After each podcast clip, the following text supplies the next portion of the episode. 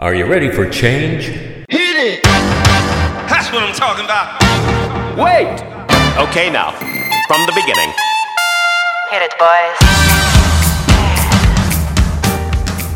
You're listening to the Mr. Change Agent podcast with your host, Ron Ovitt, pastor, recovery coach, author, and pastoral counselor. He's the creator of Emotional Relearning, and we have been doing a series here on this podcast about anxiety and worry.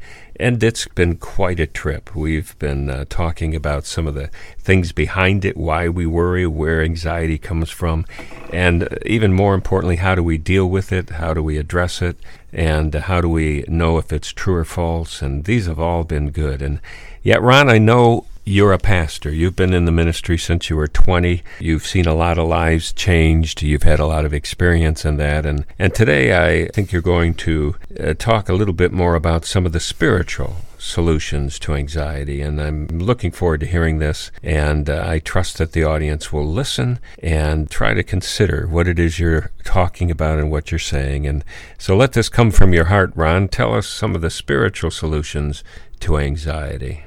All right. Well, thanks. Yeah. You know, I believe in a lot of things that I've been teaching, obviously, already. And, and I'm so excited that, you know, I've been able to study neuroscience and psychology and bring some of that to it. But one of the significant things that's helped me in my life with anxiety, and that has been uh, knowing uh, Jesus Christ as my Lord and Savior and knowing God and, and having the Bible there to read. And so I want to share a little bit about that today. What are some of the spiritual solutions? Worry and fear is a real thing. You know, the majority of diseases that we have are caused by a lot of this chronic anxiety and worry and stress. And there's a lot to fear today. I mean, we have fear of losing a job, of old age, uh, you know, all kinds of things bother us, you know, global warming and, you know, nuclear uh, holocaust. And, you know, it, it, children are where Children are afraid to go to school today, you know, and so we have a lot of worry going on. And I think one of the best descriptions I've ever read about someone that suffers with anxiety disorder was on a web uh, site for phobias. And I want to read it to you because I think it, it kind of explains it. It says if you suffer from phobia and fear, you probably don't want to talk about it or want people to know that you have this disorder. Why? We both know the answer to that question. First, deep down inside, you may feel that there's something wrong with you, that you're different and out of control at times. That's because you experience phobia or fear that you may be defective in some way that can never be fixed. Second, somewhere inside you may feel that no one really understands you and how you feel, no matter how compassionate, understanding, or competent a friend or a therapist may be. You know that they haven't experienced the feeling and terror that you experience in your body. And then, third, this may be the toughest part. Just talking about your phobia and fear symptoms brings on the symptoms themselves. It's kind of a catch 22. And, and here again, I encourage you, if this is triggering you, just take a nice relaxing breath and calm down. You, you know, we're not here to hurt you. Just calm down, relax. Uh, we have some good news for you, okay? It's the most tragic part of phobia and fears is that they prevent you from living a life to the fullest. You may not want to go to certain places or experience certain events for fear it may trigger your phobia or fear. Regardless, phobia and fear prevent us from living a joyful, vibrant life. Boy, I thought that article was right on. But there is good news. There's a way out. Dr. Edmund Bourne is a famous cognitive psychology in the field of anxiety disorders, and he wrote a classic book called The Anxiety and Phobia Workbook. I have it at home on my bookshelf. And yet, because of his own reoccurrence of anxiety, he was forced to say that there are limits to his own theories. And he concluded this this is his own words. In my own experience, spirituality has been important, and I believe it will come to play an increasingly role in, in the psychology of the future. Now, why there's no evidence uh, in my you know, knowledge of whether he's a believer or not, he does acknowledge the spiritual emotional link. And, you know, I thank God that he's able to help us. It's been something in my life, most of my life, and I thank God that he's able to help us with it. And so, you know, I had a fear of the dark, fear of being mugged, fear of abandonment, fear of traveling, fear of the water, fear of rejection, fear of failure. Later, it blew up into fear of traveling and eventually a bad case of claustrophobia. It got so bad, and I remember fears of, of worrying thoughts, obsessive thoughts that I might do something wrong. And, and it got so bad I was afraid to go to sleep because I was afraid I'd get up and start fearing all over again the best thing that happened in my life was coming to know the Lord. At a young age, I had to lean on Him, and I learned how to lean on Him and start trusting Him, and, and I started practicing trusting Him more and more, and it was my own form of this systematic desensitization. Uh, and so the Lord helped me with my fears. His abiding presence, the power of His Word, His promises, the Holy Spirit that groans on my behalf, I believe probably far more than He has for others, has made all the difference in my life. Uh, faith is no trite word for me. My whole life was either fear or faith. My friend, if the Lord's helped me, I know He can help you. So let's look at it a little bit. Worry, let's look at the different forms. Worry is different than concern. You know, concern means to have an interest in, give attention to, be engaged by a situation as a matter of consideration or responsibility. But worry, worry is this disquiet and uneasiness of the mind and, and anxiousness uh, of concerning, of an impending and anticipated situation. It's fretting. And so concern becomes worry when we fail to relate the situation that confronts us to the source of a sufficiency in God. To worry is to assume a responsibility that's not necessarily ours to assume. Failing to recognize that God is bigger than any problem we might have and loves us enough to seek our highest good in the midst of every situation. And so worry kind of takes on a thing, well, it's up to me to take care of this. In a sense, you can look at it as a practical atheism. You know, we're living as if there is no God. Even though we may believe in Him, we're acting as if He's not there to understand that He is there. What are some of the things I, I worry about or I believe when I'm worrying? Well, I, I may believe that, you know, God doesn't care or that He really can't make a difference or I need to do it myself or I can't really trust Him. I can't trust God with my outcomes. And so, what's the cure? The cure for that is faith. You know, is there going to be fear or faith? And believing that God is in charge of all things, that we can rely on Him to do what's eternally best for us.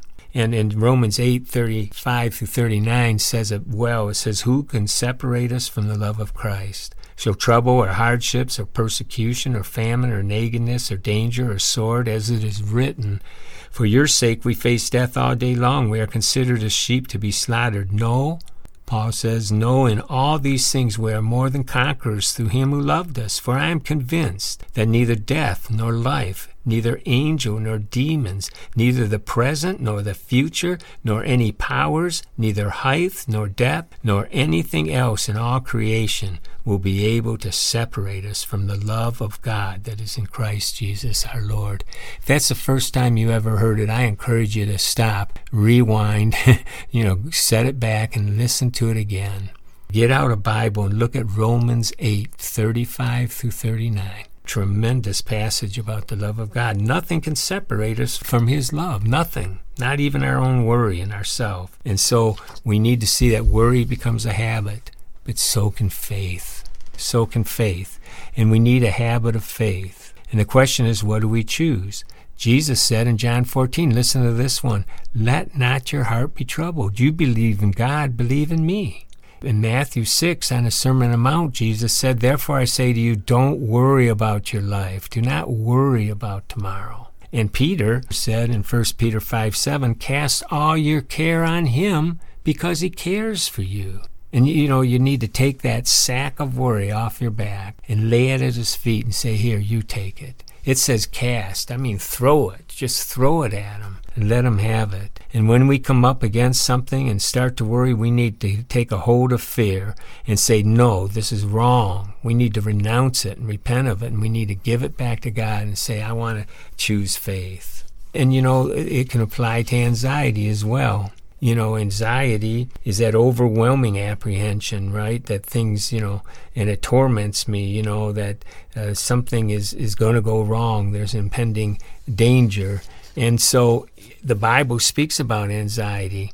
And he says in Psalms 38, I am full of anxiety because of my sin. Or 94, Psalms 94, my anxious thoughts multiply within me. The proverb says, anxiety in the heart of a man weighs it down. And isn't that true? So, what are some of the lies I believe when I'm being anxious? Well, God is not in charge. That, hey, things have to go my way. Do they? Or, uh, uh you know, something is going to go wrong and I can't make a mistake. Well, God knows He loves you. God won't love me if I'm wrong. So, trust, before we talked about faith, trust in this case is a biblical cure for anxiety. Psalms 37 says this Trust in the Lord and do good. Dwell in the land and enjoy safe pasture. Delight yourself in the Lord, and he will give you the desires of your heart. Commit your way to the Lord. Trust in him, and he'll do this. We trust in God when we pray to him about our situations, and we leave it with him. We don't pick it up again. Paul wrote this to the Philippian church. He says, Be anxious for nothing, but in prayer, with thanksgiving let your requests be known unto God, and the peace of God, which passes all our understanding, will keep your hearts and minds through Christ Jesus. That's a tremendous promise that we can go to Him. And then, you know, there's fear. We've talked about worry and anxiety, and there's fear. It's this experiencing an anticipation of something specific, pain or danger, you know, that's going to come. And fear can range from healthy fear to phobias, right, which are irrational. And what do we believe when we're fearing? You know, I'm all alone. Boy, that's a big one. I'm all alone. No one loves me. No one can help me. God isn't able to help me. God's not in control. I mean, these are some of the lies that we're believing, and we need to attack these things and change them. Or I'm a victim. And what's the cure? We talked about faith, we talked about trust. The cure here for fear is truth. Two ways to let truth permeate our mind and heart is through prayer and meditation. The Bible says in Joshua, Be strong and very courageous. Be careful to obey all the law my servant Moses gave you. Do not turn from it to the right or to the left, that you may be successful wherever you go.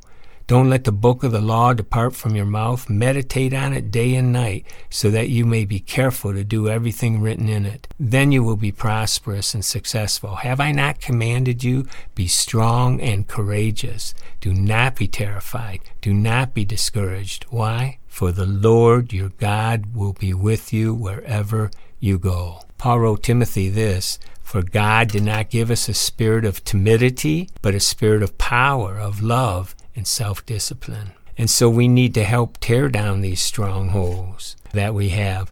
Paul says, though we live in the world, we don't wage uh, war as the world does. The weapons we fight with are not weapons of the world. On the contrary, they have divine power to demolish strongholds. We demolish arguments, every pretension that sets itself up against the knowledge of God, and we take captive every thought and make it obedient to Christ. And so we talk about strongholds, these arguments and this pretension that sets itself up against the knowledge of God. It, it's anything that occupies our mind and will and holds us captive, keep us, keeping us from choosing the will of God. And here's the key it's where we have made agreements with the lies. You see, it's one thing to, to, to hear a lie and maybe believe it a little bit. Oh, I'm no good, or God isn't here but sooner or later we make an agreement with it. And why I like to use that term is because it's, it makes me see that I went past the line. I've crossed the line here. I've made an agreement with it, and it, and it kind of disgusts me. And the good thing about that is I can start to disagree with it. I take back that. I'm sorry. I take back that. I disagree with that now. And there's real freedom in that. We take captive those lies, those thoughts, and we go back. We disagree with it. And so Paul tells us to be strong in the Lord, put on the full armor of God so we can stand against these things. And he talks about, you know, with a belt of truth around our waist. You know, truth is important. And so we need to get into the Word of God. We need to listen to Him. We need to meditate. We need to know Him and, and trust Him. The Word of God, it says, is living and active, and it penetrates and divides the soul and the spirit and judges the thoughts and attitude. And so the Word of God is able to reshape our thinking. Listen to the Word of God, get into it. Second, prayer. Practice of praying Scripture changed my life. I started praying the Word, and it's my favorite type of meditation. In fact, I have a book called Power Up And in there, I have scripture verses put in the first person and I've had people write me and said, you know, they took the section on anxiety and they started reading like the 20, 25 verses, and it became like a, a battle cry for them and meditation, and it started changing their thinking. And I encourage you to look up that book on Amazon, Power Up, and it will really help you with, with your thinking. You can pray the scriptures. And then, third and last, retell your story. Let God enter your story. What story are you telling yourself? What story are you telling others? Is your story full of how you're a victim? Is your story full that you're full of anxiety, that you're really scared that there's pending doom? Well, let God come into that story. Let God come into that story, and you and God together retell it. You're not alone. You are loved. He will never leave you or forsake you. He knows what you're going through. Let God put a different ending onto that story.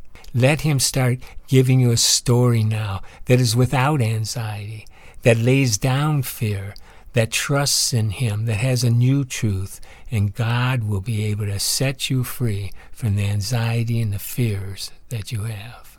Thank you so much for sharing that with us. Some deep insights into the spiritual realm, into the part of us that needs to tap into what God has offered and through His Word and through His Spirit. And just very sound advice. And we thank you. And thank you, Ron, for all the personal touch in uh, many of these things you've shared.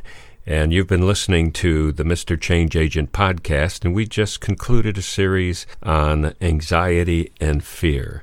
And I trust that you'll listen to it again. You'll tell friends about it. Uh, you'll tell them how to get to the uh, site that you're at where they can listen to it as well. And we'd invite you and them to look at other resources that are available through Ron's ministry. You have the Mr. Change Agent YouTube channel. You just go to YouTube and type in Mr. Change Agent. You'll see a logo, click that, and you'll be right there on the page. And there's all kinds of materials and videos to watch and audios to listen to. And then there's the uh, empowerforliving.com website. And on there, if you go to empowerforliving.com forward slash resources, you'll see all kinds of material that can help you as well. And then Amazon. You go to Amazon, type in Ronald Ovitt, Ronald Ovitt, and a myriad of his books will appear, and you can uh, buy them, share them with others, look at them, read them, and be blessed. So thank you. God wants you to have a victorious life. We were made to live victoriously, to be made in God's image, to trust and to love God and be loved by Him. So I trust you can start that today. A lot of helpful, meaningful tips from Ron. And I just invite you to join us again next time on the Mr. Change Agent podcast.